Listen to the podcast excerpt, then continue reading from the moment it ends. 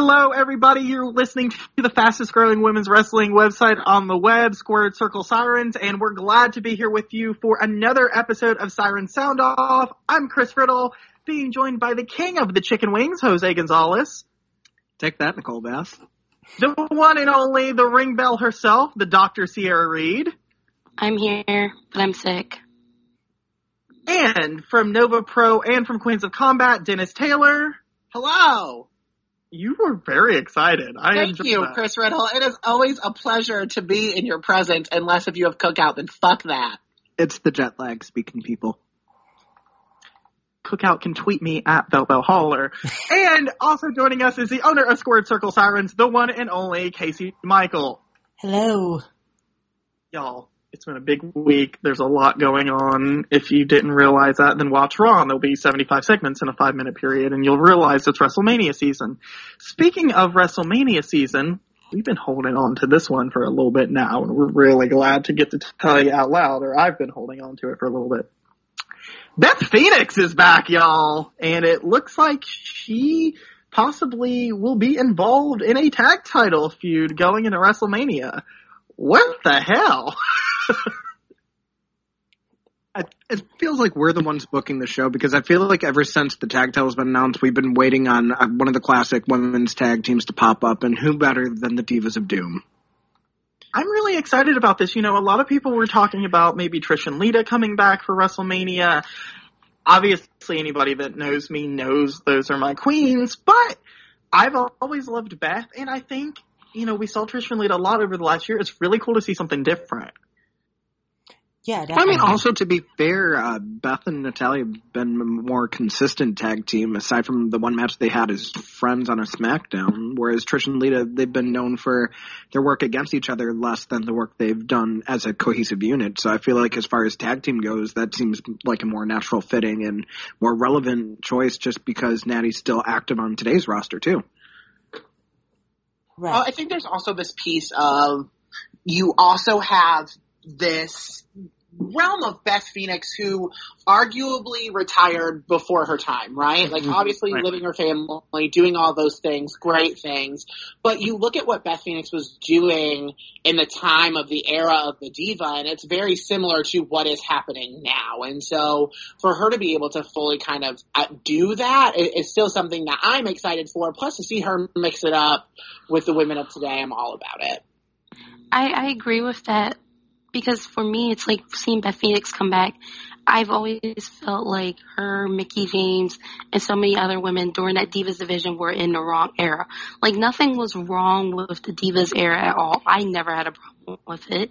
But I feel like now seeing her and Natalya come back, because even before her return, watching Raw for the past couple weeks, I've always been like, Natalya seems like she does not go here anymore. Like, you see how the division has advanced, basically advanced past her.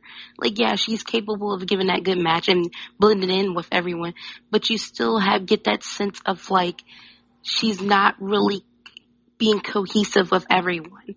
And now seeing her and Beth both coming from a prior era and both coming together and being like, okay, now we're in the era that we pretty much helped shape and coming after those tag team belts, like I can't even complain about that. Like I think that's that's cool. It's nice to see, and it's also cool because it's like they're paying homage to the previous era in a way. Because like with the, I've noticed with them lately, where beforehand it used to be, oh, the Divas era was so bad. Like they were constantly dog the Divas era. But lately they've been kind of softening the blow about the Divas era and pretty much kind of like, in a way, making up for what they did and kind of like apologizing to those women and to the fans. Like, we're sorry. You know? How cool, how cool is it that we're finally seeing some, you know, we've talked about probably for the last two or three years now how it seemed like there was a gap of any acknowledgement of a certain time frame. And it seems like within the last couple months, Torrie Wilson's going into the Hall of Fame as we found out the last week. Uh, Beth Phoenix is coming back for a big match. She's in the Hall of Fame now. It seems like there's finally some acknowledgement going on of all the different eras. Yeah, and I I feel like Beth retired way too early. I felt like Yeah. she had a lot more to give. And I mean, just tonight when she came out, she looked fantastic. She looked better than she looked when she was an active competitor, I think. She's in great shape and I think she can still perform and put on a great match. I'm super excited to see her back. So for those who don't know, we record the show normally during Raw, and we all freaked the hell out at Beth, at Beth coming out in that damn Mhm. shirt. Like she looks freaking incredible. You know what she looked like? Remember when she first debuted on Raw, the Yeah. attack Mickie James, Oh yeah. and she got injured? Yes. Yes, that's what she looked like tonight. Like straight up. Flashback. I told I told everybody last night. I said she coming back. She got the extensions in. It's serious. hmm I mean, that is kind of WWE's deal maker, right? yeah, you know what? I, I don't think anybody's really ever talked about that. But can we talk about how it's like pretty much a requirement to get these ridiculous? Ex- not not the best looks ridiculous, but like comparative hair length, like these normally ridiculous length hair extensions when you get called up to the main roster most of the time. Like, Yeah, it, it's it's excessive. Um, a lot of times it's like you could tell it's super obvious that it's fake, but being a woman and knowing how much work and stuff we do to our hair, especially with like hot tools like flat irons, curling irons, and especially with them being on the road every day of the year, you Yeah. know, actually having the hair extensions in actually kind of takes the load off your actual hair. Mm-hmm. like yeah like eventually it it wears on your natural hair because it's you know regardless if you're getting tape ins or if you're getting a sew in like eventually it wears on your scalp and you got to remove them and then you know take a break from them but it actually kind of helps keep all that off of your fucking head for a couple weeks you know it's pretty cool. I never thought about it that way, actually. Yeah. So I mean, it, it- I mean, I'm still trying to figure out how Naomi gets her weave get changed every week like that because her weave. I think is, she actually said they were wigs at one point. but they look so good. And they stay on. Like it- hook some of your other friends up on the roster. Mhm. 'Cause, my God, some people are lacking. And it's a big investment to do that to your hair too. Like being Yeah. in our industry, like yeah. Ugh. I was Yeah. gonna I was gonna say, Casey, this is your area of expertise. Chime in. but it does definitely help your hair, and it definitely helps. You know, like when you're taking a bump, I'm sure the extra padding helps. Yeah. Mm. And if somebody rips some out, you can be like, "Oh, it's weave, honey." Right. you know, you don't have to worry about it. But it, it is expensive, like very expensive to Mhm. keep up on. I'm glad I don't have those problems anymore because, honey, the weave. Yeah, I can only imagine how much actually has to go into maintaining just that alone. hmm So, uh, that is, I'm excited about this. Do you guys see it being a, obviously it looks like a three-way. Do you think you see anybody else added? We're kind of talking about I- the I feel like- the show last night. You at this point you kind of have to have one SmackDown team in that match because Right. you have the champions who are already on Raw, you have their main contenders on Raw, you have a legend coming back to team with someone from Raw. Where's SmackDown in the picture? Right. That's how. And I feel. know, like, kind of last night looked like they were teasing that Mandy Rose and Sonya Deville are kind of going to go separate ways. So it kind of leaves the door open for SmackDown's main actual women's tag team being the Iconics. But considering how inconsistently they've been used lately, I don't know whether or not to actually give them that kind of uh that kind of spotlight. I think. Um. Did you? What was it called? The second screen or something? Last Watch night? along or something. Yeah. Yeah, it was like something but like that. Because I know Peyton and Billie were on They there. were so uh, apparently, the revival did some dirty dancing stuff. It's on Twitter if They you really care. They were really good on it. They showed a lot of personality, and I wish they could do that stuff like on segments and stuff. But they did really good, and I kind of hope they get on the WrestleMania card. I love them. I would love that. Really would. So, uh, speaking of the SmackDown side of things, Asuka did defeat Mandy Rose to retain the SmackDown Women's Championship. Y'all, I love Asuka. I love Mandy, but this match was weird. I, I It did no one any favors, the, honestly. the, the finish with Sonya grabbing a kendo stick and then it never being used, and then Mandy tripping over the ring apron Which didn't even look like she was tripping on the ring apron. Just looks like she deliberately put her foot kind of under the rope, and then the the kick that actually looked like it connected, which it did. I don't know. It's just something about that match was off the whole time, and I don't know what it was. And I don't think it was Mandy's ability. You know, a lot of people say, "Oh, Mandy, you shouldn't be in the ring with this one or this one." No, Mandy's fine. It's not that. It's just they didn't click. I thought it was weird that Sonya was on the outside and she like lifted up the ring apron and looked under it and didn't get anything and the camera was focused on her and nothing happened and it was just weird. I, I didn't understand anything. Like as dumb as it sounds, I feel like having Sonya out there and her doing like the bare minimum of anything kind of defeated the purpose of her having her out there because she didn't really interfere in the match, and then when she did do anything, it was so insignificant that she could just stayed in the back. At the end of the day, I think this still comes back to terrible booking on the SmackDown side, which we talked about the Mhm. last times we talked.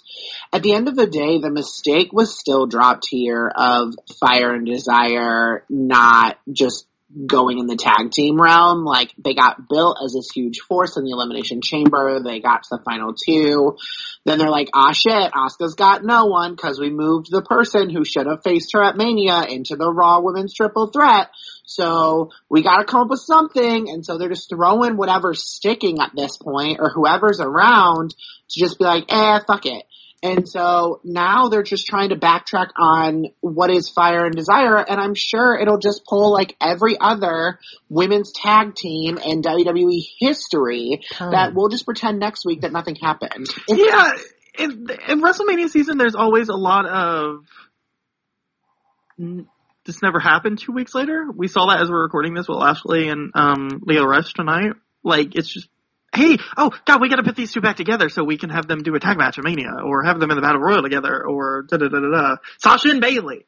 Like, it's just, I don't, I don't, they're not gonna follow up on this correctly right now. There's too much going on. It's SmackDown. Like, there's only two hours on SmackDown. Your women's roster, you don't use half of them on SmackDown. If you do announce a match, it's usually canceled. Like, they're, I'm telling y'all, they're not mm-hmm. gonna end up following up on this. Of like course Dennis said, they'll end up back in the tag title match at Mania and it'll be like nothing ever happened. It was, honestly, seemed like just a cheap way to get out of the match. Out of the title, the SmackDown Women's title match last night. Well, the funny part is to me is that Asuka's barely been on TV on a bi-weekly basis, so I didn't even think they're going to have a SmackDown Women's title match at Fastlane because there hasn't been any sort of growth in the SmackDown Women's division other than Charlotte cutting promos for Raw. But that's what I disagree, actually. I think now was actually the chance at Fastlane to pull a title change. Because they've done nothing, it was actually would have been a way to make Fastlane Mhm. interesting. Mhm. Because every single Fastlane result, including Shane McMahon heel turn, was absolutely predictable. Yeah. Either And- that, either that, it was either predictable or just some weird ass massive clusterfuck. Or my favorite part, the random ass match is happening out of thin air. And and Chris ranting about it on Twitter. I think throughout all of that, it, it, all of that aside, whatever these pay per views in between Royal Rumble and WrestleMania don't matter. Like this could have been a chance to at least make the pay per view somewhat exciting and at least flip the SmackDown title picture. It would have made a lot more sense, in all honesty, had they put the belt on Mandy. First of all, it would have freaked out everyone on Twitter, which would have been a great giggle for me.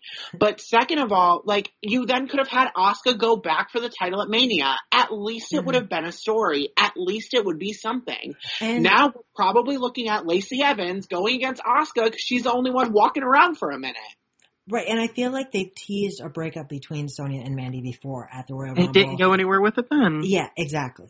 And I feel like if they put the title on Mandy, they could have done something with that, made it a Mania match. You know, there was a lot of ways they could have done something, and they just didn't.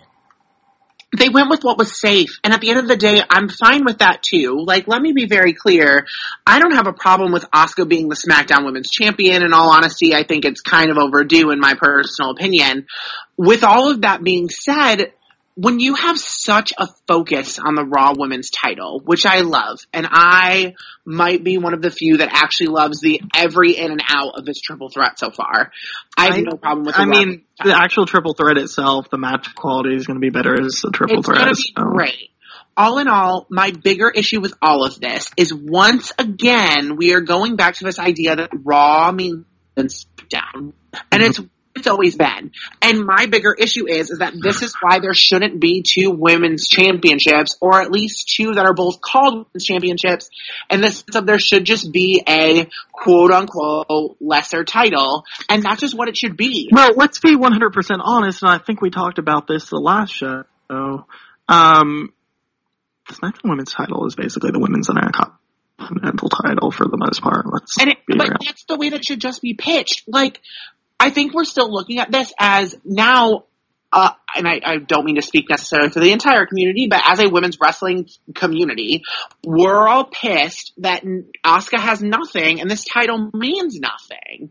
And so we're sitting here and we're gonna, you know, yeah, nitpick match at Fastlane that yes was not that great, but still sit here 27 days away from WrestleMania and be like, what the fuck's happening? Who cares? Because meanwhile, I've known the Raw women's match for about two and a half months now. Right. Right.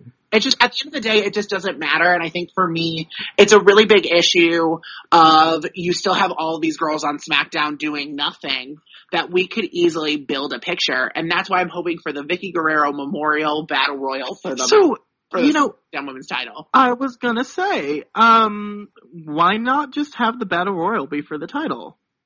Sure. At least it gives something. Fuck it. Say Yeah. Asuka can be everyone and anyone at the same time. Nobody's ready for Asuka. Let's go. Cool. It's a story. I'm not mad about it. That can be the whole damn concept. I would Yeah. like ten percent. I'll even throw in the other women from Raw that aren't doing anything. At least it gives them Or- something. Yeah. it or the fact that Asuka, you could go with the storyline that she was once undefeated and she's beaten everyone. Yeah, Just that throw or everybody in there. go with the story of Asuka has beaten everyone and fucking make it an NXT battle royal Uh, for a chance against Asuka. I don't care. Do something. Give me anything at this point for a story. Hell, give me a number one contendership match of a one on one of two girls who've been on SmackDown this whole damn time. I don't care. Tell me something. Or even if you're gonna have Lacey face Asuka, have the Battle Royal where the winner becomes the number one contender to face Asuka on the main sh- show. Like, do something. and it's like, well, nobody wants to work two matches on Mania. Well, then have Lacey hide under the ring the whole time. There's ways to do it. You just have to put a little bit of an effort in there. I agree. But are we so like set in stone that we really think Lacey Evans is gonna end up having a match with Asuka at WrestleMania? Or do we think- think that they could flip the switch and probably go with someone like Naomi? Oh, they could flip the switch at any point. I'm gonna be really clear. I don't think WWE knows what they're gonna do. Mm-hmm. I think we say here this entire time, at Lacey Evans only got penciled in because, you know, she was getting all this advertising push, but then again, none of them have done anything, so who cares? Honestly, I feel like it's safer just to go with a multi-woman match for the SmackDown Women's title because looking at the women that are on SmackDown, you see Zelina and Carmella in managing roles.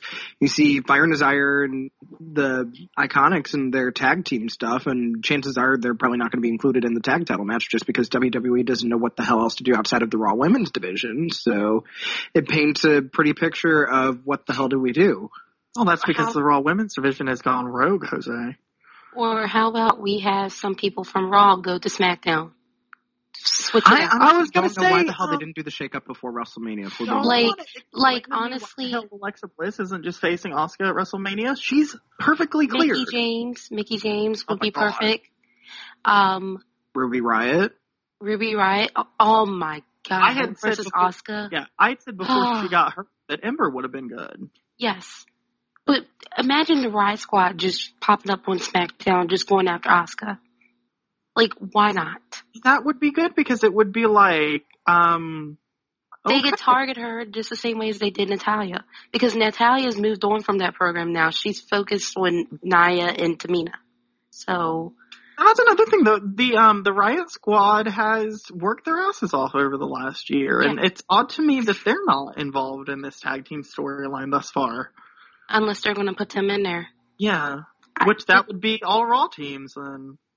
Because I have a feeling the Iconics, you know what, speaking of that, if they're not going to put the Iconics in this tag team match, I have a feeling they're not going to. Why are they challenging Asuka? What is going on? Like, there's so many ample opportunity there. They're just not using it. Like, I Don't get it. I Like honestly, we could just like come up with the fifty million different ideas of what to do with the SmackDown Women's Title picture and make it mean something, I like a freaking awkward eight way match or whatever the fuck you want to call it. I six pack say, challenge. I say that they should go to Japan and summon Aja Kong and just be fucking done with this. Like, just, But she's an AEW. Not AEW. like she gives a fuck about borders. she does what she wants. That's my favorite Sierra quote of all time. She does what she wants. She's been wrestling for 30 something years. A woman does not care. Well, okay, so SmackDown's a mess. But let's talk about a woman who really doesn't give a fuck. I would just like to take this opportunity to tell y'all that wrestling's fake. No, really. It is? What? hmm Huh? See, UC isn't real. And really, if I wanted to, I could take y'all out by just sneezing in your direction. Oh my god, are you unvaccinated?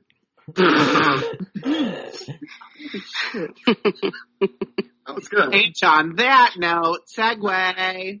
Um, Well, speaking of unvaccinated, let's talk about the Raw Women's Title picture. oh my god. So last night we had a match at Fastlane where Charlotte Flair from SmackDown Live competed against Becky Lynch, also from SmackDown Live. Live.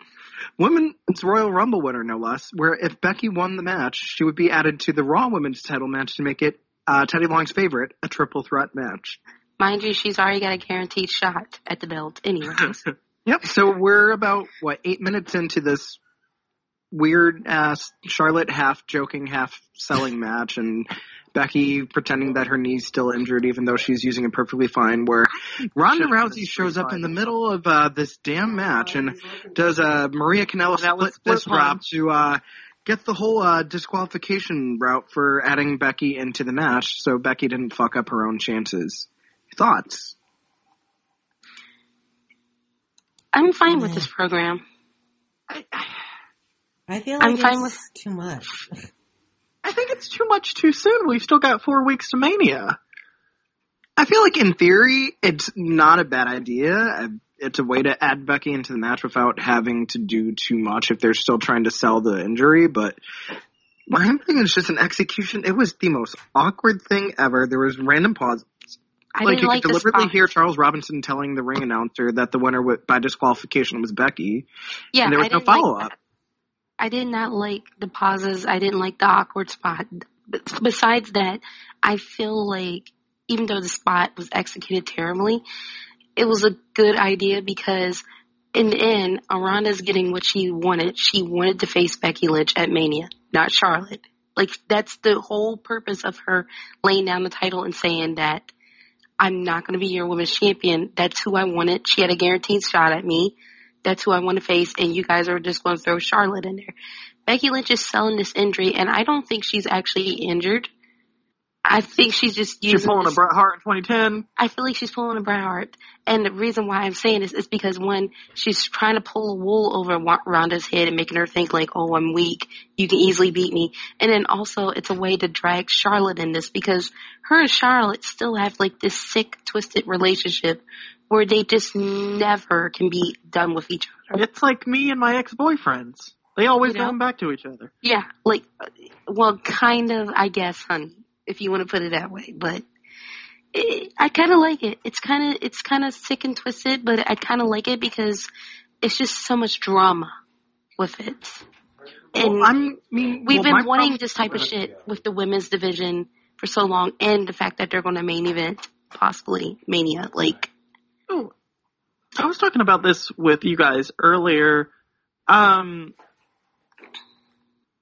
I am doing a Becky Lynch video for a new series we're doing called Squared Circle Hype, debuting at WrestleMania, and um, I really think, looking back on it and looking at footage from the last year, That Becky Charlotte feud does not get enough credit. It has been It really really good, and there's been a lot of different layers to the story. Yes. Well, I mean, it's kind of funny you brought that up, Chris, because the point I was going to make is it seems like on TV, the feud for the women's title seems to be more of a continuation of Becky versus Charlotte than it does Becky versus Ronda, unless you're just going solely off of Twitter, where it's Ronda versus Grammar and Becky's just off minding her own business, talking shit like she always does. It's just, there's two different ways they're trying to tell a story, but for some reason it just doesn't gel together other than when they're trying to go the shoot-esque route. And it, it's really I- confusing.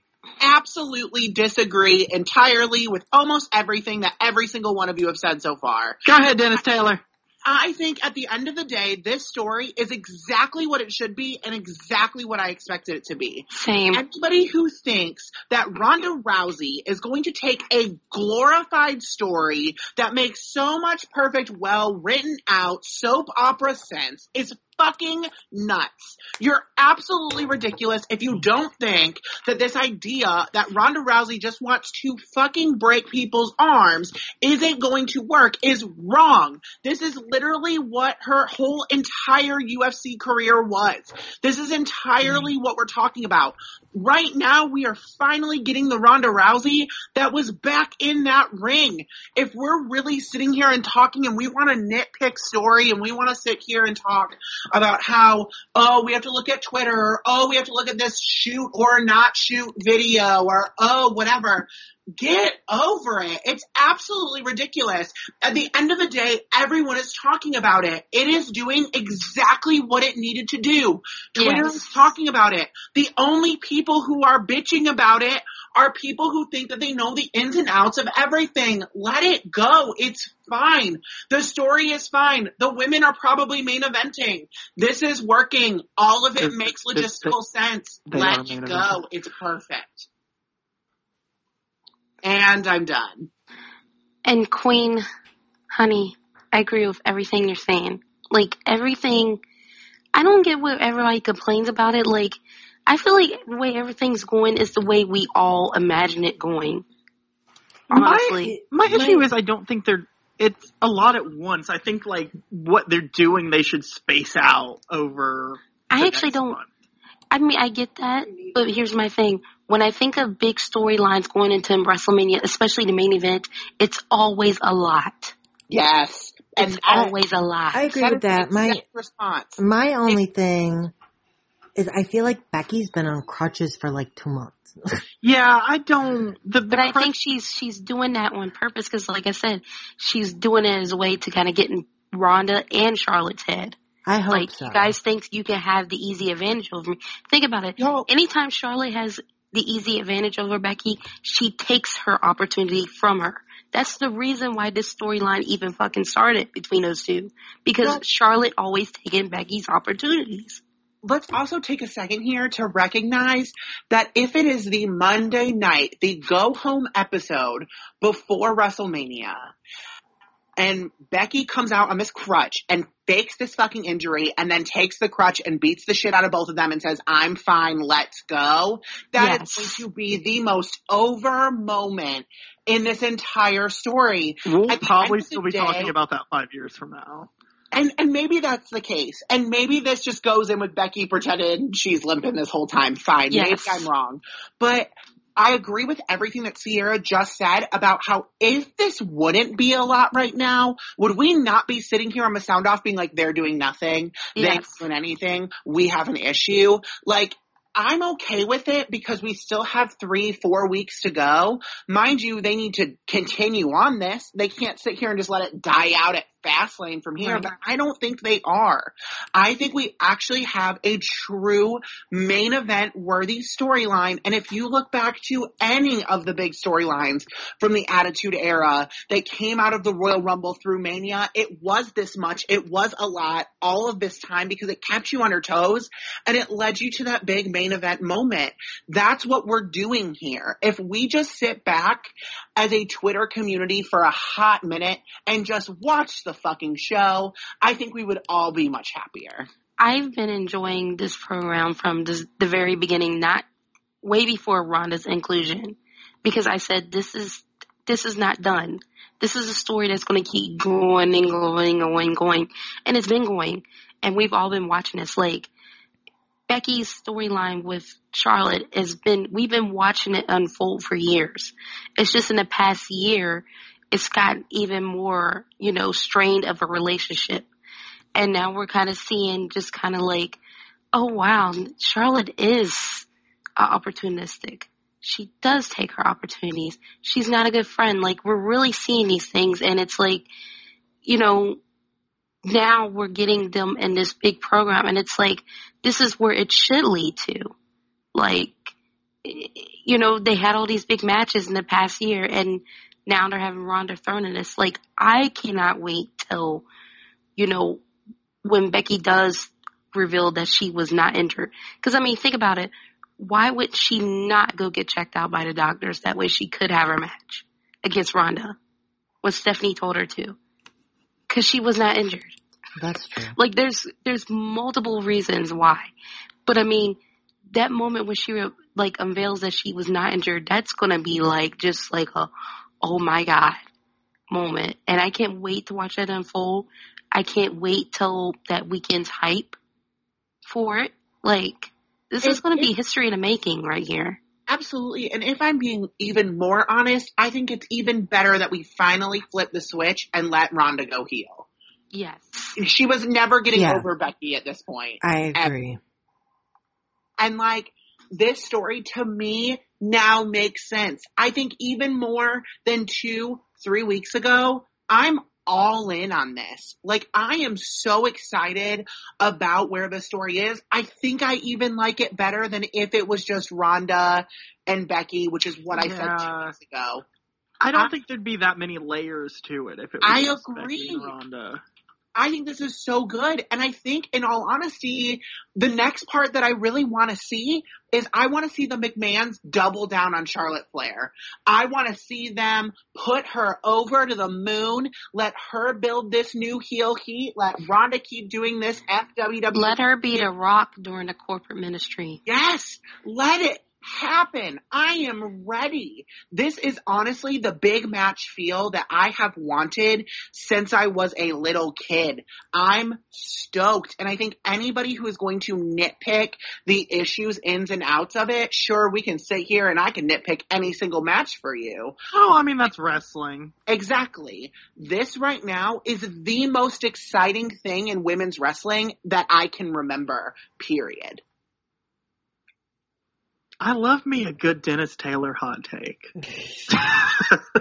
Like, it's, too it's no, it's no fun if the five of us just sit on this show and all agree on everything.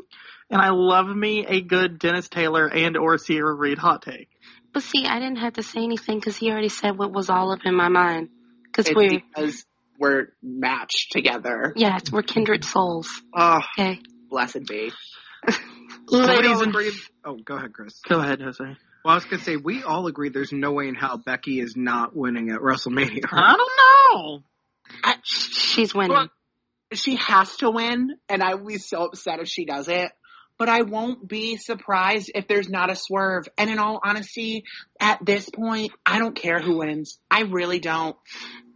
It's I don't- wrestling. The wins and losses don't matter. But here's the thing: I don't care who who wins it, but it's like with this match, it, feels like I'm rewatching history happen again because you know history repeats itself.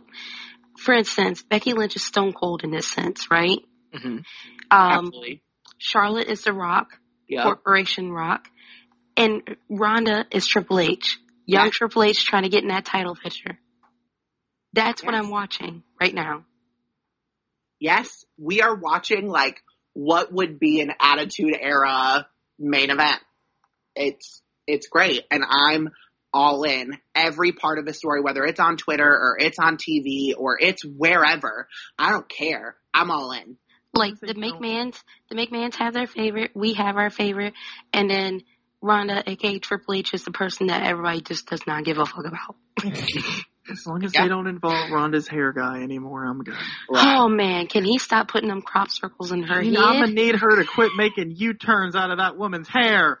Oh, her scalp be so tied back, so tight. Head, shoulders, knees and toes, knees and toes. She can't even do head. It's so tight up there. Okay, next story. Ladies and gentlemen, Torrie Wilson's going into the WWE Hall of Fame.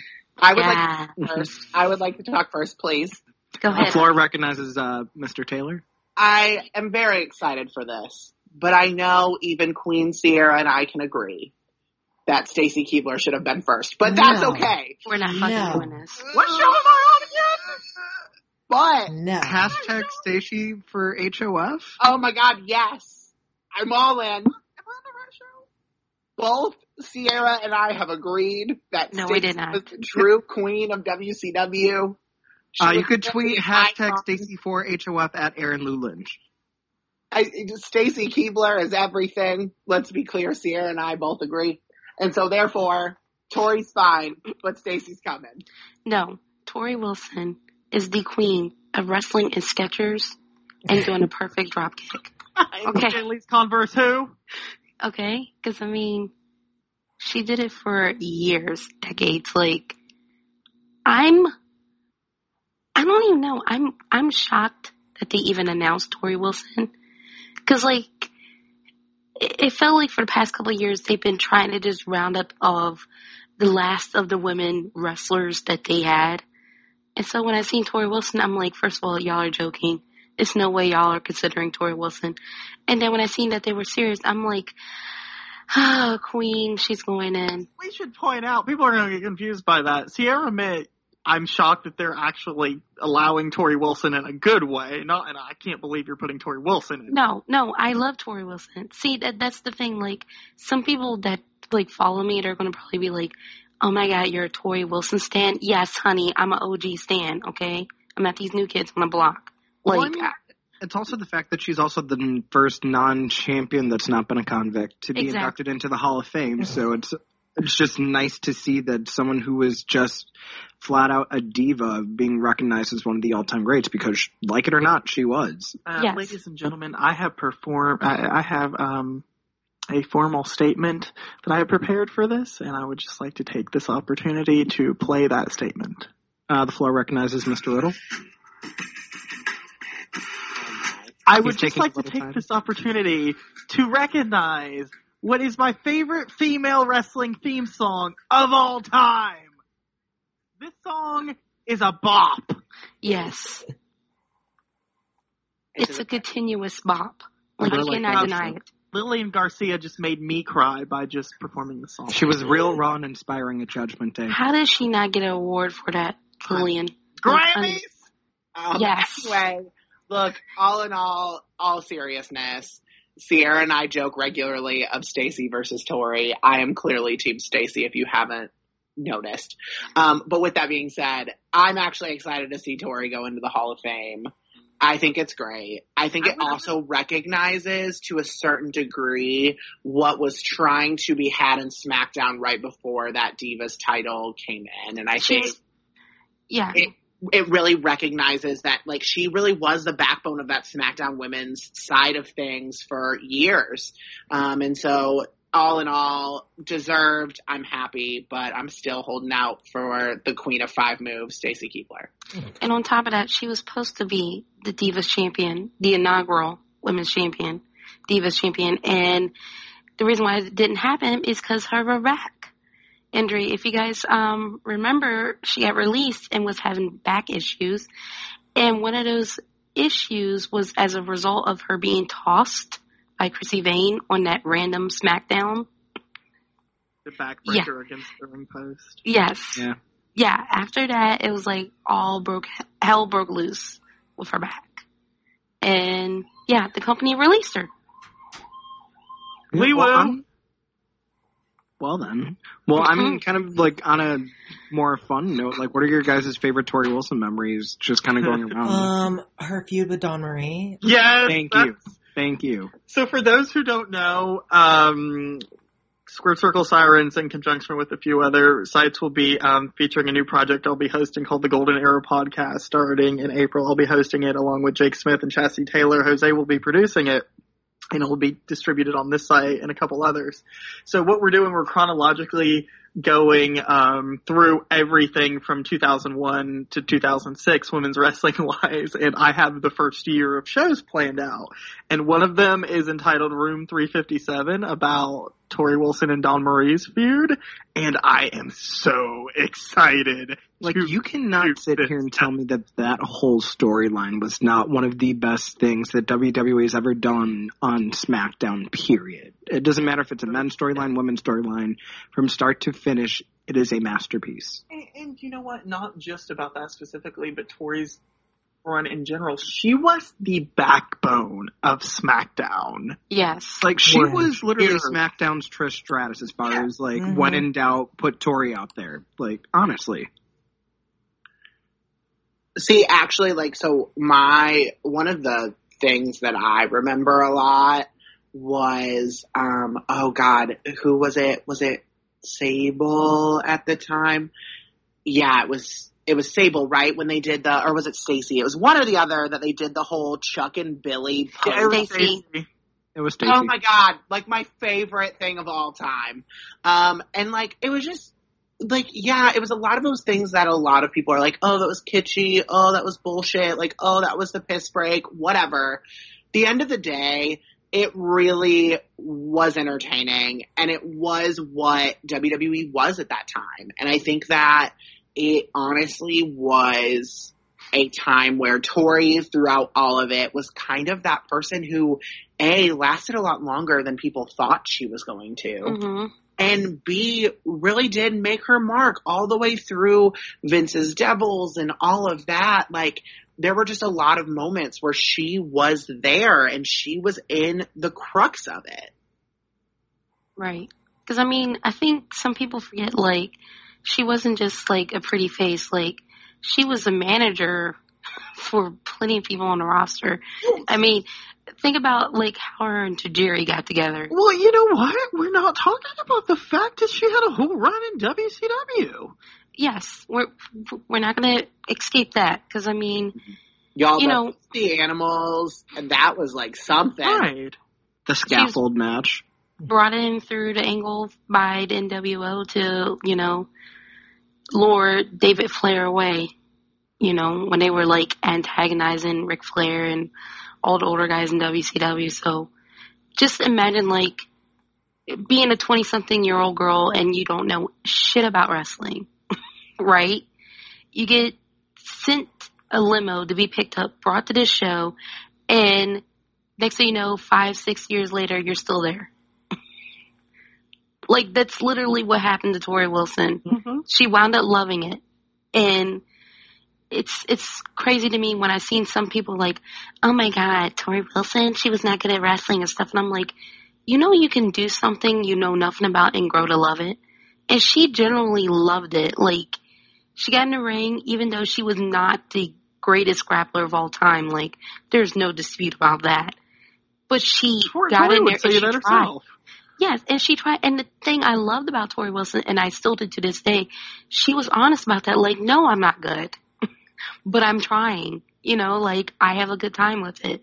I can never say there was ever a moment where I sat there and been like, Torrie Wilson does not like this shit. Never. If she didn't like it, she let's be honest, she's a very talented girl. She wouldn't have done it for as long as she did. Yeah. And I very vividly remember being a young kid and seeing Torrie on Mhm. everything. DVD Yeah. covers, magazine. She was the it girl in WWE.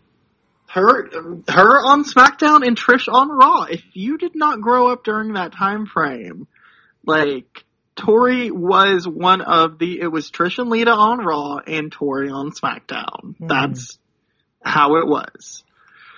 Um, so congratulations to Torrie Wilson. I'm very excited about this. I'm very excited to have two females going into the Hall of Fame for the first time ever.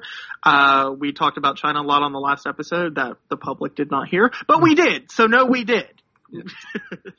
Just know that there was actually some conflicting opinions about it too, so it made for a good debate. It'll probably resurface hopefully around WrestleMania time because I'm sure it will with us because we I'm still in my boat.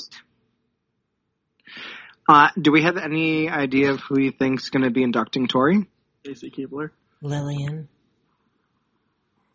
She's actually going to make the entire audience cry. Yes. I'm thinking it's probably going to be Candice Michelle, but that's just me. Candice was actually going to induct her, but she just jumped off of a chair during a TED talk, and now she won't be able to. What yeah, but instead of like the whole like induction speech, it's just her talking about Wisconsin and how her journey to becoming a women's champion and Hold on. Sierra Reed just had Jose. I'm sorry to interrupt, but the the good doctor Sierra Reed just had an idea, and I'm shook. Sierra, will you repeat that, please? What if when Torrie's getting ready to grace the stage with her presence and give us her presence, Lillian gets up there and performs Behind Need a the curtain. time. Behind the curtain. Get out. live? Oh my god, can we next? Thank you next. Taylor is not a fan of this theme song. wait, I mean- did somebody say? What Thank other you, thing? next I mean, what other theme do you want them to play? This weekend. What other theme do you want them to play for Torrie? I mean, there's there's Am a I the girl only like one that. actually liked a girl like that? I like a girl like that. He- Here's the deal with a girl like that. And I'm pretty, I'm like 99.9% sure that they lost the rights to that, and that's why Torrie, with her appearances last year, has gone back to using Need a Little Time. Well, I, th- I don't know if it's so much the licensing or if it's more so like that's the song they feel like is more identifiable with her because whenever you hear "Not Enough for Me," you know that's Michelle McCool instead of Torrie when she had it for like three months. Yeah, but here's the thing: Torrie's always preferred "Need a Little Time." Because it's Lillian's song. Yeah, and Lillian made it for her. So that's oh. what I'm saying. I Not like even as a four wrestling song, just like that song. Dennis Taylor's the king of controversial theme song takes and controversial fast food takes. I mean, because I mean, Okay, his Queen's theme song was sung by a controversial person. Okay, and my controversial fast food takes are accurate, but No, theme songs, I the theme song is fine. It's whatever. It's incredible. I mean, we can have somebody just, you know, sing "Feeling Me" out there. Just I think that's more fitting. Okay, Yeah, someone this find Kennedy. Lee. Wow. Ah. Um, Well, that's what Spotify says is who sang it. I'm just saying. uh, Jose, You really happened- want Lillian to butcher that? sing what? Kennedy Lee sang what? Feeling me? Yes. I never knew Oh Jesus. who it was that. well, I I- guess you guys didn't know that was Nicki Minaj rapping on Victoria's theme. no, no, no. I oh knew no, that. everyone knew that. So there we go. New discoveries. Um. So, Jose, you want to tell us what happened on Impact? Oh yeah, so uh God, I haven't I don't think I remember the last time I've ever gotten the chance to say this, but let's talk about Impact. So this past week on Twitch or whatever pursuit channel Is, you have is, is Impact actually where, uh, airing on our website yet?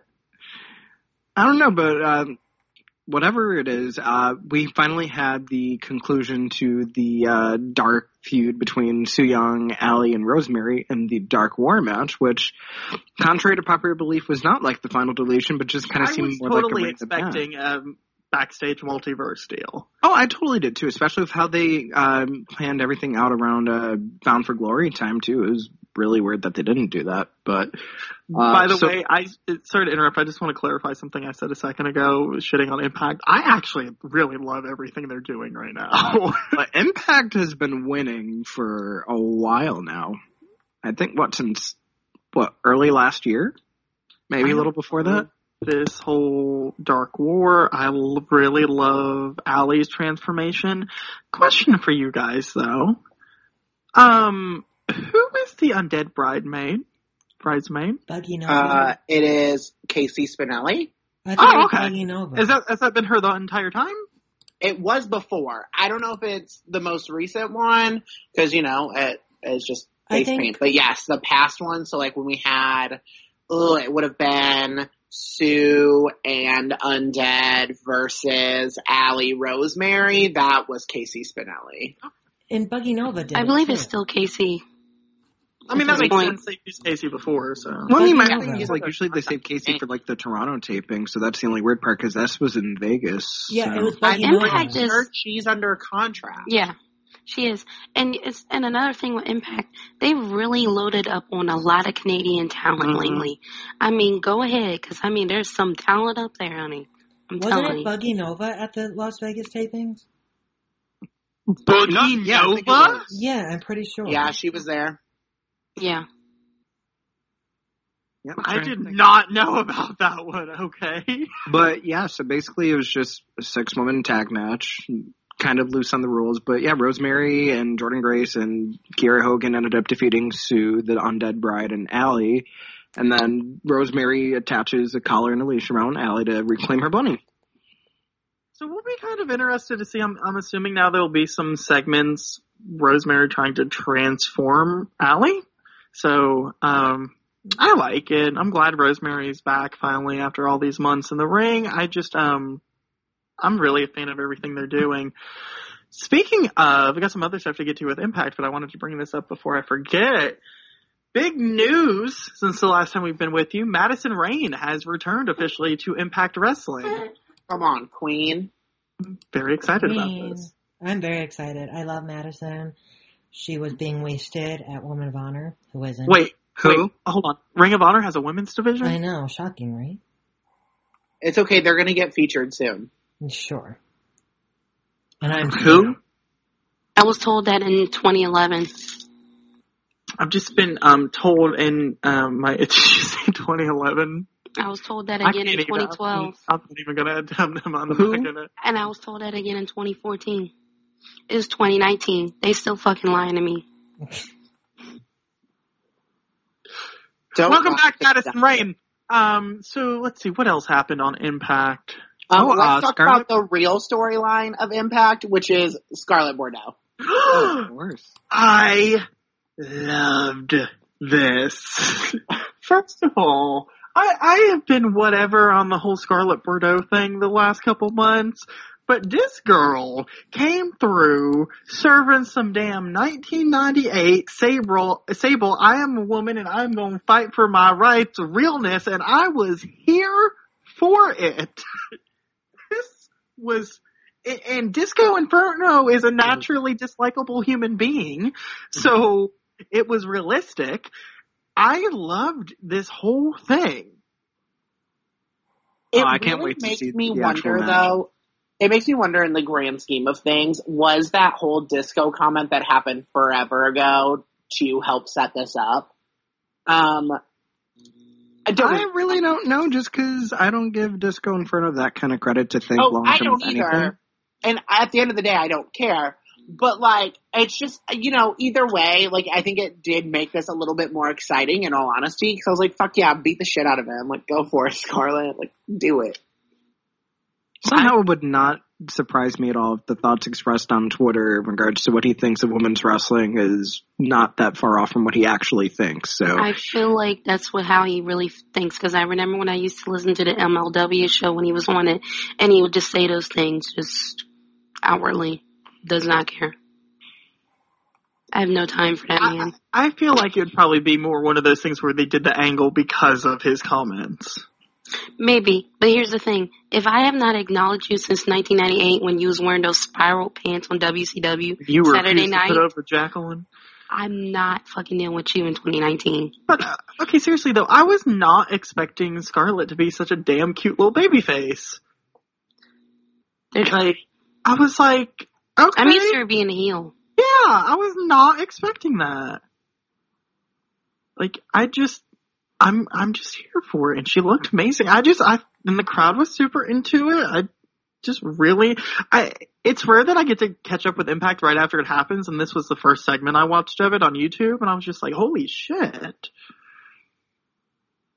I don't know. It just feels like the knockouts division over the last year and a half has been very, very good as far as like making some gold out of what they have and even expanding on that gold too because you see the women they've been bringing in more and more so it's only a matter of time before we see how Jordynne Grace uh, transcends into the knockouts title uh, feud and everything we've heard going against Tessa this coming week for the number one contendership Yep. or how we're going to see Kiera transform outside of just being Allie's former best friend or whatever they want her to do I need a Kiera Hogan push, please. Please, Please. Please. I'm begging. The whole staff is begging. If WoW could do it, then Impact can do it. I have faith. Come on, guys. Hey, so, so this isn't on our list. WoW's quite the little television show. But unfortunately, I mean, I wouldn't know. I don't get access to TV. exactly nobody gets Pursuit or whatever on. No, no, uh, Impact is on Pursuit. Oh yeah, whatever. No, like I just genuinely do not have it in my cable package. I probably could get it, but it's not worth the extra thirty a month. So, um, speaking of the number one contendership match in Taya Valkyrie's Knockouts Championship, she actually had a promo with Johnny Impact or John Morrison or John Hennigan or um, Johnny Mundo or Johnny this past week, and it looks like she's going to be turning heel, and she kind of been playing the role of supportive ex-wife or supportive wife that does all the talking for her man. I kind of like this, but I feel like this is Taya Valkyrie's third character in a year. And we've had this conversation before.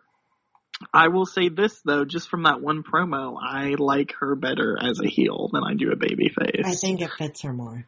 Mm-hmm.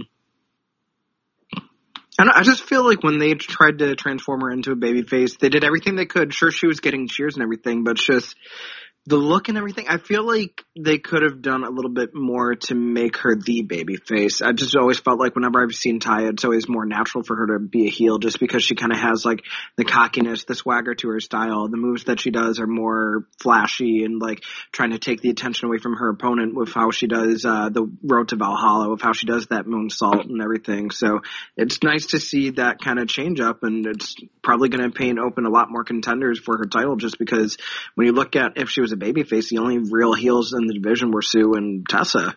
I disagree with that statement.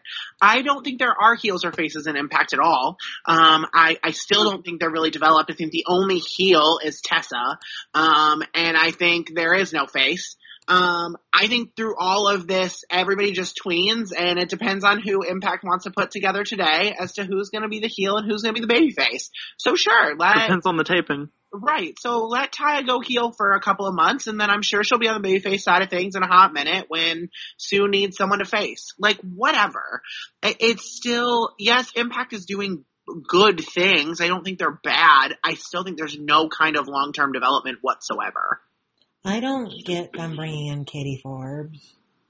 Can I please discuss this? Yeah, I was gonna say, um, she Katie is- Forbes will be. De- well, I know why Katie Forbes is debuting for Impact. Oh, I see why Katie Forbes Yeah. is debuting too. we all but- do.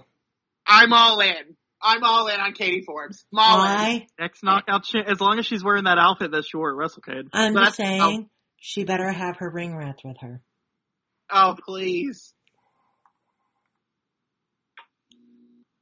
Oh, I'm ready. So, um, do we have our music ready for our favorite segment? Speaking of Impact, I forget. Normally we go to this first. No, because I absolutely forgot we were even doing the damn segment. So Okay, hold on. mind me for one moment. Sierra, I apologize in advance just because this is the quickest thing that's going to load. Wait, what? It's time for the Gail Kim tweet of the week, Oh. y'all. God.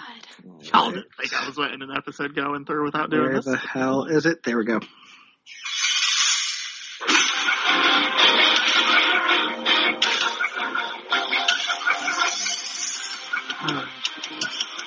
We, we gotta again before I throw through this segment. I should probably actually have a Gail Kim tweet already. Well, I mean, it's not that far off in the group chat this time. I don't. I really hope it's not that far off in the group chat because I was prepared today. March Um, eighth, 8:42 p.m. What? No, that gravy is the best. Yeah, Angelina Love, your son has good taste buds. Screw the cheese. Fries with gravy all the way. At Traci Brooks, you're nuts. See, see, see. I mean, there was an alternative Gail Kim tweet of the week. Uh, in regards to Torrie Wilson going into the Hall of Fame, some smark tried her, and Gail says, and I quote, Why is it controversial? She's contributed a lot to the business, and the fans adored her. There are more people who are way more controversial picks, like that poop, Donald Trump. I don't care whether there is a celebrity inductee or not. That whole part should be taken out. Ladies and gentlemen, this has been the Gail Kim tweet of the week. You could find her at that poop Trump. I had forgotten about the uh, that to- that poop part. Yeah, that would have been my first choice as I well. mean, if someone could actually make a that poop Trump account and just like retweet the Gail Kim uh, tweet of the week, I will forever be in your debt. friends, can we backtrack for two seconds? Sure. Because I decided to go Twitter hunting. Uh-huh. It really looks like the undead maid of honor is Buggy Nova. It is. Oh. Yeah, I think it is Buggy Nova actually. Because I remember seeing some of the spoiler tweets or whatever on Twitter, and people were saying that it was Buggy instead of Casey, because usually Casey's at the Canada tapings because she's local. So I don't know what the hell's going on. So I think they, like I said, I mean, it's a not person. Like it's, So so this so there's no one certain person. I don't think there is. All right. Are we missing anything with Impact? There's some stuff coming up that hasn't happened yet, so we'll wait until that happens to talk about that. I mean, if someone pisses someone off enough, then we'll see. But Oh, okay. Rosemary signed for two more years. Then didn't they tease this as somebody was returning to Impact when they announced this, if I remember this correctly? I think so. So that was kind of interesting. I like her. I love that character. She's a really good character, and I think she does great things in Impact. And I think Yeah, and you know what the thing about her is she has brought so much diversity into in, in mm-hmm. terms of seeing different things that we see out of the division now compared to years ago. right. Okay. All right. Am I missing anything else with Impact? I don't think so. All right, Casey and Dennis, one of y'all give me something from the Indies. Well, Boom, I'll go. Okay, go ahead, Casey. You got okay. it. Um, WSW crowned its first women's champion this past weekend. Um, Jordynne Grace defeated Shazza McKenzie and Kelly Ann in a triple threat match to become the first ever women's champion for the company in Australia. So another Belt Victor. another big win for Jordynne Grace. All right, Dennis, what you got for me? All right, got a bunch of things. So this past weekend, Nova Pro had calling all girls. Um, quite a few matches on there. Uh, quick run through: Veda Scott defeating Christy James, Lady Luck defeating Lady Frost, Harlow O'Hara defeating Solo Darling, Ariella Nix retaining the Pro Wrestling Magic Women's Championship over Leva Bates, Alley Cat defeating Penelope Ford, Quinn McKay defeating Vanity, Gemma Cross, Avery Rose, Casey Catal, and yes, Gabby Gilbert in a six-person scramble match. Tara Calloway defeating Shotzi Blackheart, and in the main event, Queen Faye Jackson defeating Kimber Lee with a wonderful hot dog moment that you should go look on Twitter for yourself to see. The greatest thing you'll watch this week. Yeah. Oh, It's wonderful. Um, Faye Jackson really doing the Lord's work out here. Um, couple of things coming up. Uh, Queens of Combat will be in Charlotte, North Carolina this weekend. I know Um, nobody that'll be on that show. Um, yeah, I wonder you who's in the booth. Hey, um, it will be Saturday, and they are doing a doubleheader with the first show starting at 4 p.m. You can still get tickets at queensofcombat.com. Uh, with all of that, a couple of matches that have been announced, not announced as to which show they will necessarily be on, but some of the matches already. The Sea Stars versus the Sinister Sweethearts. Savannah Evans will take on Harlow O'Hara. Jordynne Grace will take on Kris Statlander. Uh, Tasha Steeles, Zeda Zhang, and Samantha Heights will be in a triple threat. Jordynne Grace will challenge Diamante for the Queens of Combat Championship, and it will be Casey Catal, Vanity, Zeda Zhang, Tasha Steeles, Veda Scott, and Faye Jackson in a number one contendership six woman scramble match where the winner will face the Queens of Combat champion at Raleigh SuperCon in July. Plenty of fun, exciting things coming up Queens of Combat, so hopefully you will be there. And then the show that we have been talking about the most in this chat prior to the show going on air, WSU will be trying something new with a bunch of new women that we have not seen or heard of before. But nonetheless, will be exciting times. Lots of potential on this show. My God. Wonderful one.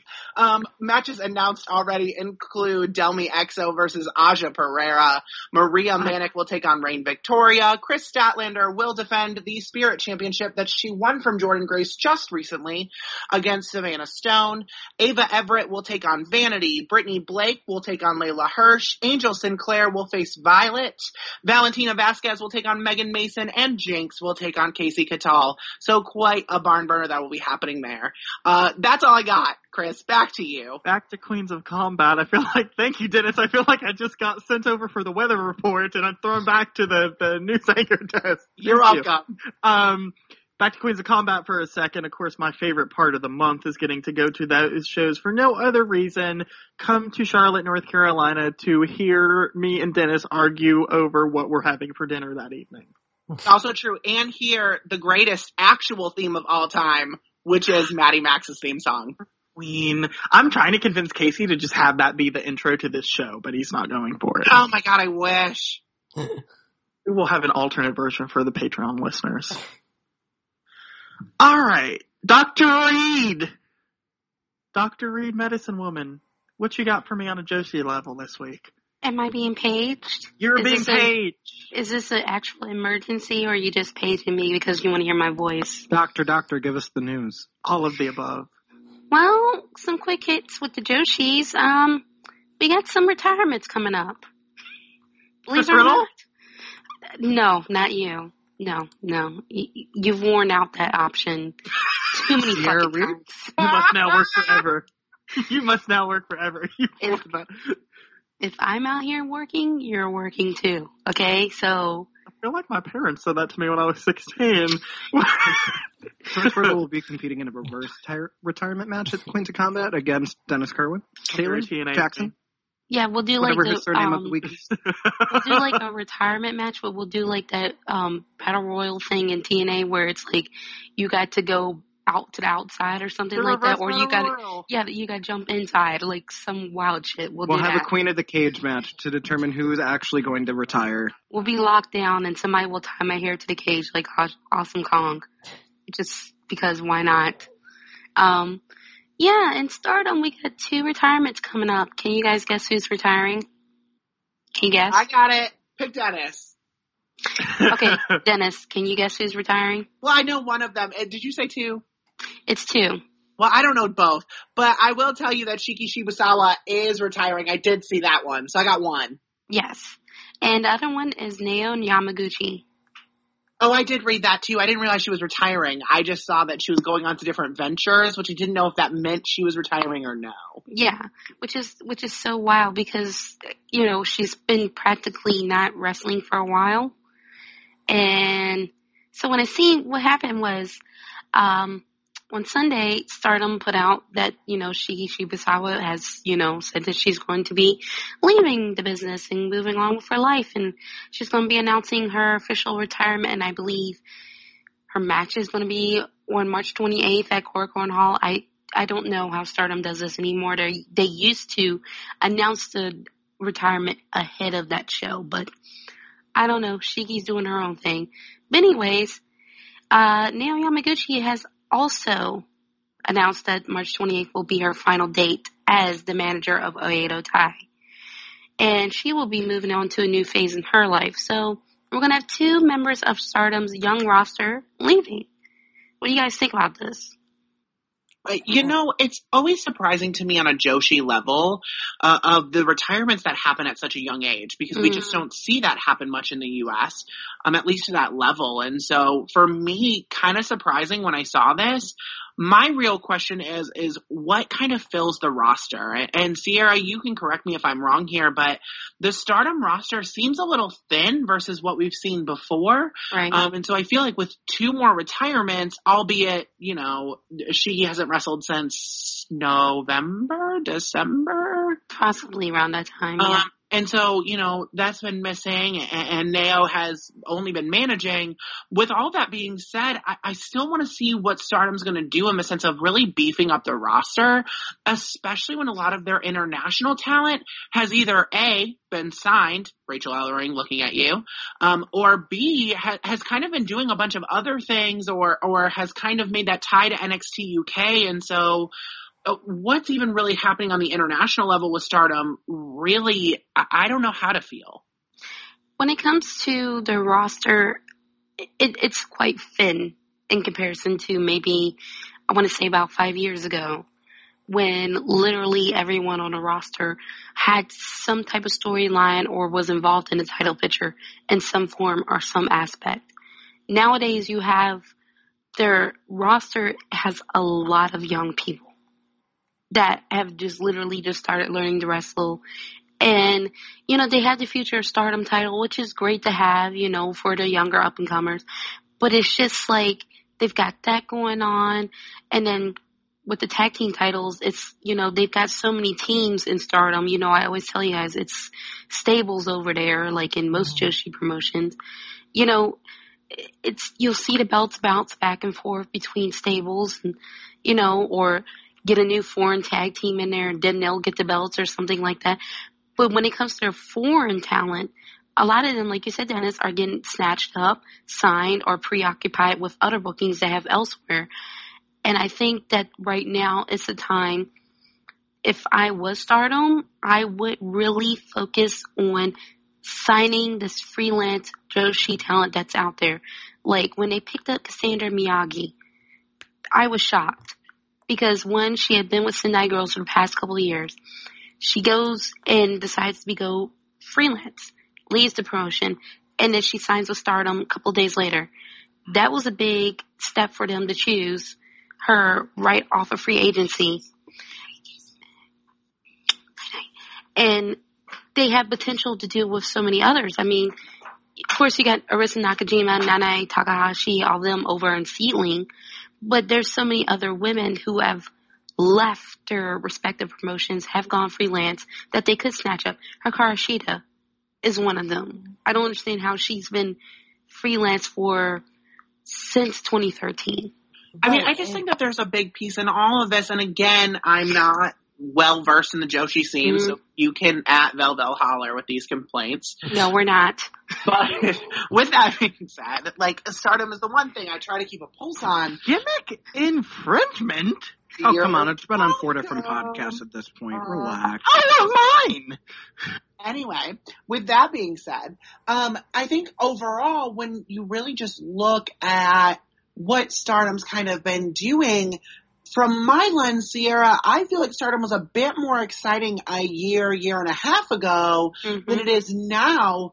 Um, I mean, just kind of looking at the the landscape of the championships, they've all been pretty stagnant for a hot minute, with except maybe the artist titles switching on like you know first offenses, which are every Mhm. eight months.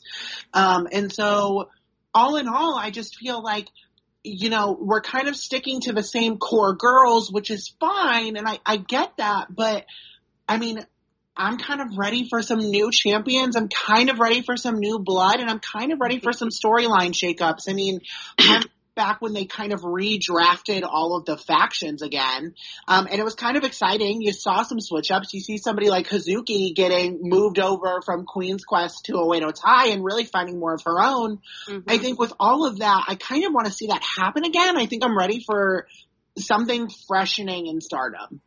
See, they really need to do something to change it up. I mean, I've been complaining about Stardom's roster, booking, um, decisions for the last maybe two, three years at this point.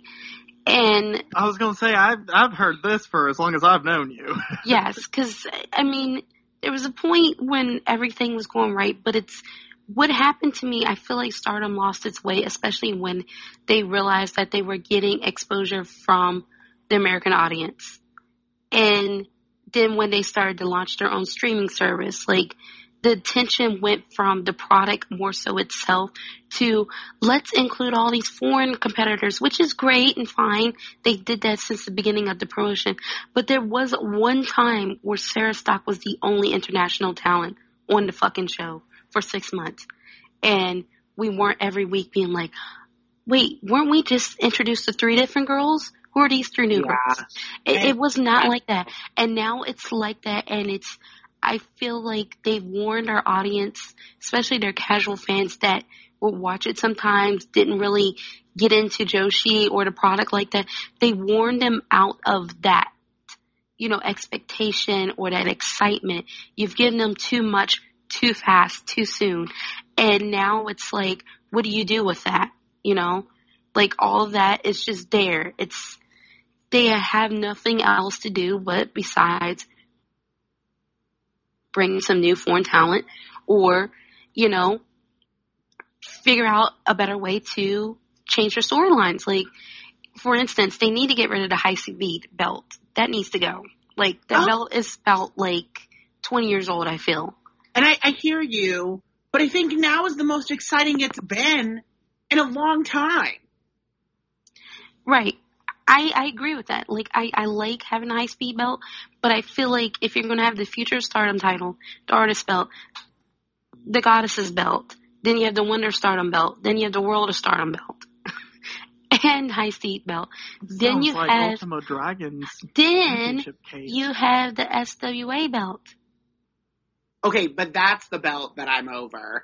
Yeah. Um, It's it's so much of a cluster. That's what I'm saying. Like and also when you only have like you know 15 girls on the Right. roster that are the same continuously it's no surprise when you know half of them have two or three belts hmm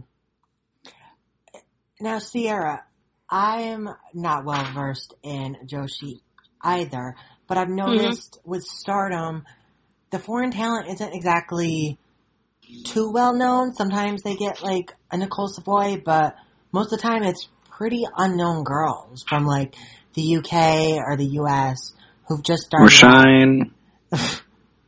Right. Uh, What's do you that? think that affects the roster?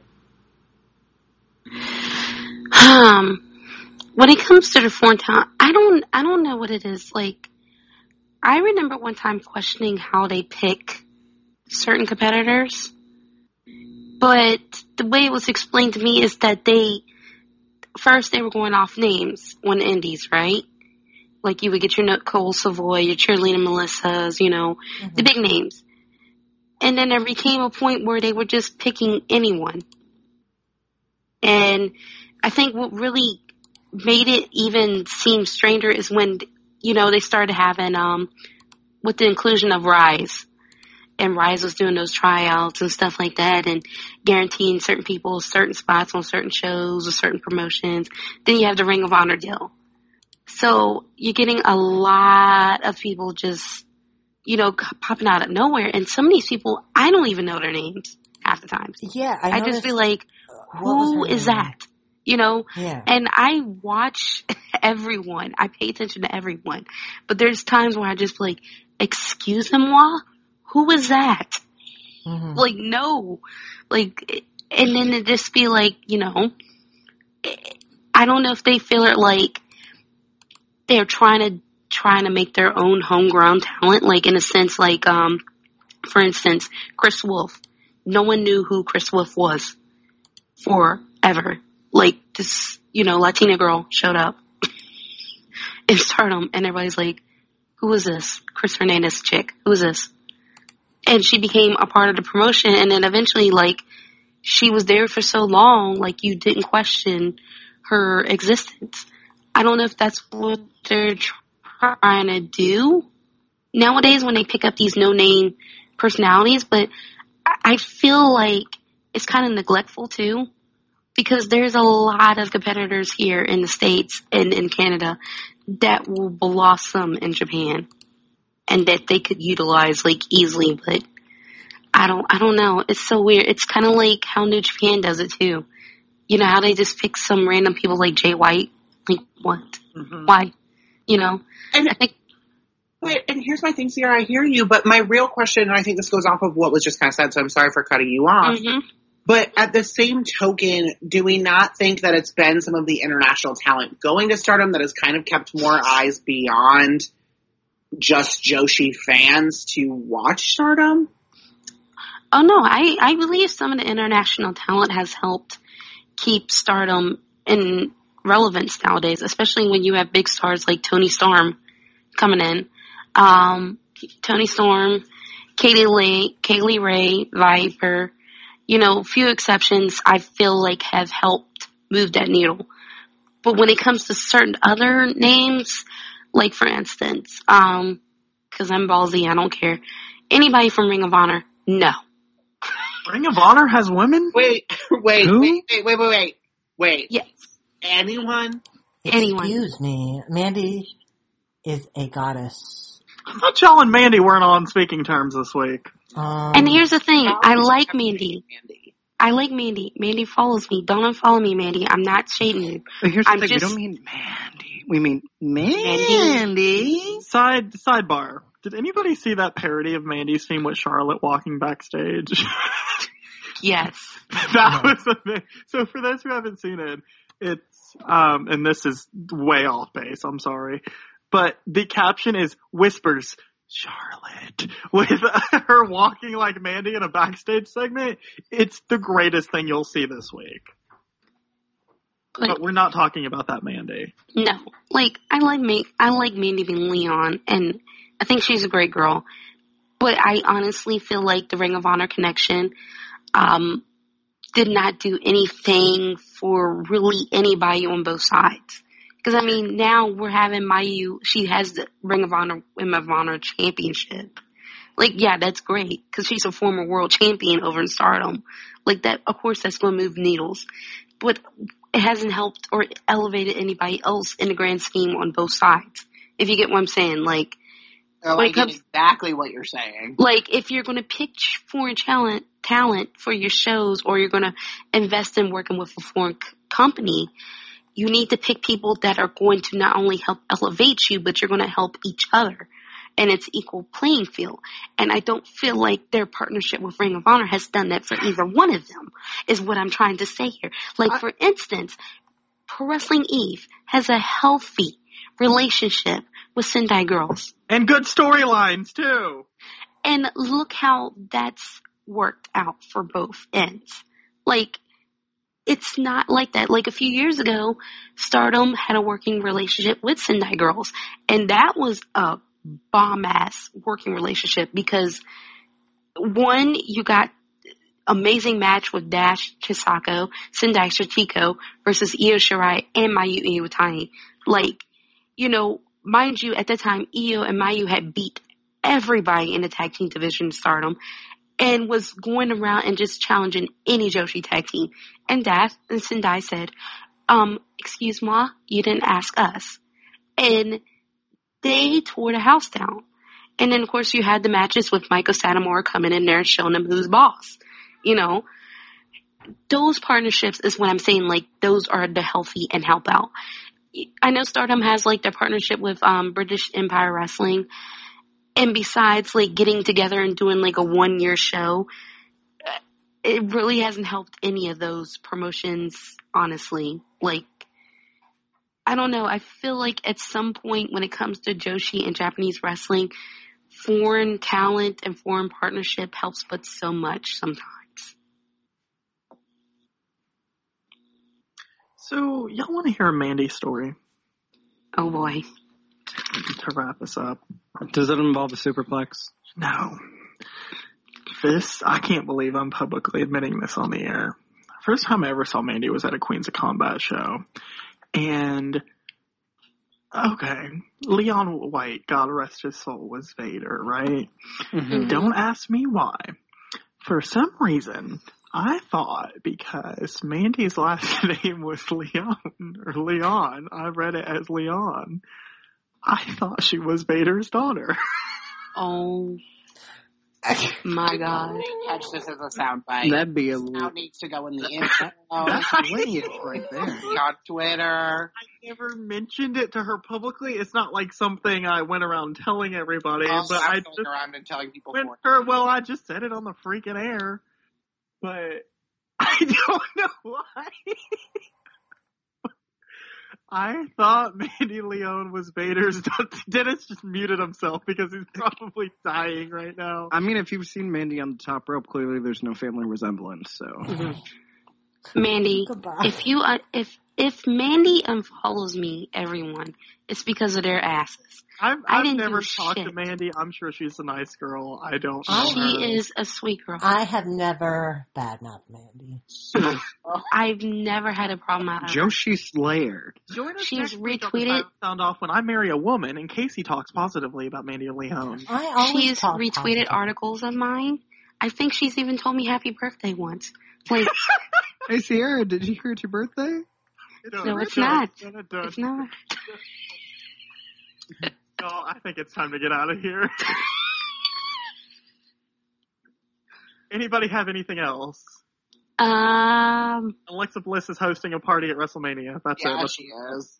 And then And- at uh, Breach or Combination Wrestling, excuse me, Faye Jackson defends her new women's championship against Sumi Sakai. Oh, and and Chihiro Hashimoto is defending her Sendai's uh, Girls World Championship against Jordynne Grace on April 16th. So All right, I think we've covered all of our indie notes. Uh, you can follow Jose on Twitter at the Jose Can You See the letters U and C. Or at Sierra- Play Apex. At what? Or at Play Apex because it's taking over my life. Clearly, if I don't I talk to these actually, two um, idiots. My friends get money every time you say that, so I'm fine with that. Um, Sierra, give me your numbers because I always forget them. it's CIARA 92189 and keep y'all's fiancés out my inbox, okay? What? Wait, what? what? Yes. What? the- Yes. Where did that Yes. Where did that Collect your man. Well, this took a turn for the worse. Collect your man. Um, you can follow Dennis on Twitter at Dennis underscore SCS. You can catch him at Queens of Combat this Saturday in Charlotte, North Carolina at Hebron Hall. Follow at Queens of Combat on Twitter for more details. You can follow follow at if you see Casey to keep up with Casey. You can follow us at SC Sirens and you can follow me on Twitter at Chris Riddle and You can follow Gail Kim at Gail Kim It's Me or at that poop Trump. and you can catch me at your local CWF Mid Atlantic show on commentary or possibly getting into a promo with a manager. All right, I think that uh, wraps us up. I've got to go inquire about what Sierra just said, so we'll see you next time on the Siren Sound Off. Bye. Good night. Peaches.